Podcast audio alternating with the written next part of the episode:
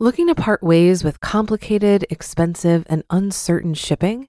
Then give your business the edge it needs with USPS Ground Advantage shipping from the United States Postal Service.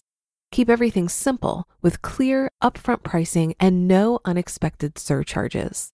Keep things affordable with some of the lowest prices out there. And keep it all reliable with on time ground shipments. It's time to turn shipping to your advantage. Learn how at usps.com/advantage. USPS Ground Advantage: simple, affordable, reliable.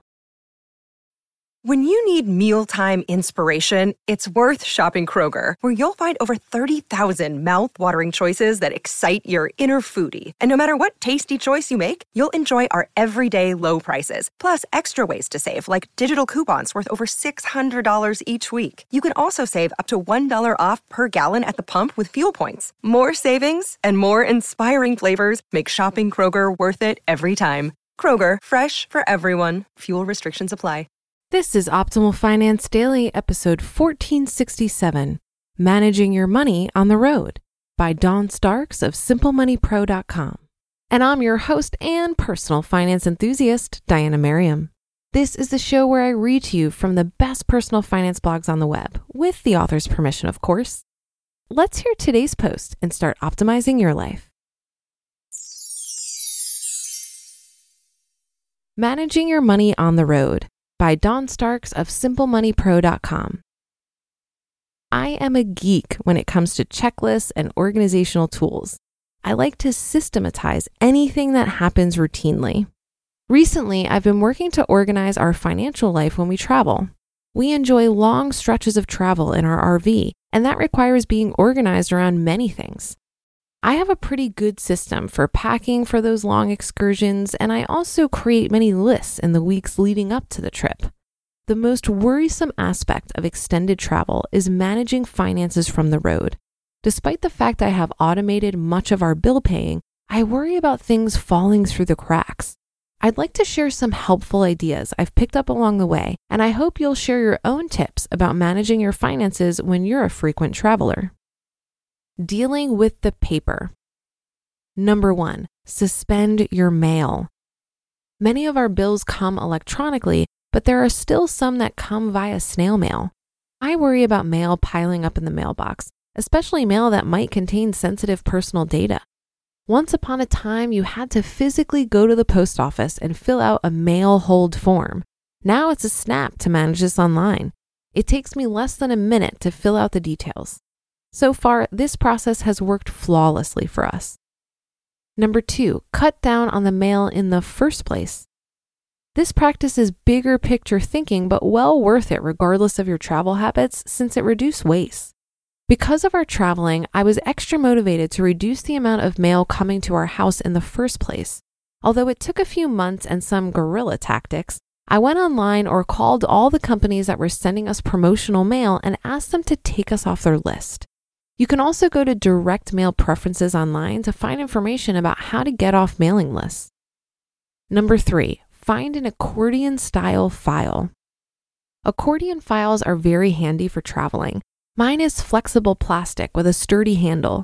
You can also use a hard sided plastic bin with a lid, but that won't be as easy to squeeze into a smaller space. Fill this file with all the important papers you might need while traveling. I keep all our important documents in my accordion file when I'm not traveling. And because it's small and flexible, I can bring the entire thing along instead of an abbreviated version. Number four, secure financial papers left behind. Whatever you're leaving behind should be properly secured. A well hidden fire safe is sufficient. If you're already minimal about what you keep in your files, this should be easier. Extra travel in your life is an effective catalyst for streamlining your financial papers.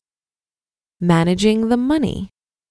Number one, plan months ahead with cash flow. Try to build a surplus into your cash flow so that you can pay ahead for things that arise during your absence. Enter all the upcoming auto drafts into your checkbook and double check that all income will automatically deposit without your input. Spot potential financial obligation landmines you might have forgotten by looking further ahead in your budget. Number two, mark important dates on your calendar. For bills you're unable to set to draft automatically, mark your calendar so you don't pay them late or forget to pay them at all. It's good to also create reminders to check on your bank account. It's wise to confirm deposits were made when expected and bills were paid on time. Problems are far easier to fix when caught early. Number three, have an emergency cushion. This is a good practice even if you don't travel for long time periods. It can be frustrating and complicated to handle financial issues if they arise while you're away from home. Ensure you have a cushion of funds and a money market that can serve as an overdraft protection for your checking account. Taking care of your credit. Number one, take only one or two credit cards. Keep any other cards at home in a safe place. The caveat here is to do some homework. For example, while we love our Discover card, we were disappointed last summer during a trip to Ontario to realize almost no merchant accepted it. Fortunately, we had also brought our Visa card. The danger of misplacing or having cards stolen is increased when you're on the move or in new places, so try to avoid bringing a wallet full of cards. Number two, leave your debit cards at home. If you use a debit card to prudently manage your money, kudos to you. But debit cards can be more dangerous to lose than credit cards. So be thoughtful about the risks you want to manage while on your trip. If possible, take a credit card and leave the debit card safely at home. Number three, alert the credit card companies of your travels. Give your credit card company a heads up if you're traveling, especially if it doesn't fit your normal pattern. Credit companies will sometimes refuse charges if they suspect your card is being used fraudulently. I alerted Discover that we would be traveling to Ontario last summer, and they were delightfully helpful. The agent described how the exchange rate would work on the card and helpfully noted our travel on our account so no one would suspect fraud when we made our charges out of the country. As I mentioned above, almost no one accepted Discover, so I found the situation hilariously funny. Despite this, we do really love working with Discover. Streamlining your financial life can help you in so many ways, especially when you leave home for stretches of time. Take time to get organized around your finances before you leave home. The more streamlined and automated you can be, the better. You just listened to the post titled Managing Your Money on the Road by Dawn Starks of SimpleMoneyPro.com. Looking to part ways with complicated, expensive, and uncertain shipping? Then give your business the edge it needs with USPS Ground Advantage shipping from the United States Postal Service. Keep everything simple with clear, upfront pricing and no unexpected surcharges. Keep things affordable with some of the lowest prices out there. And keep it all reliable with on time ground shipments. It's time to turn shipping to your advantage.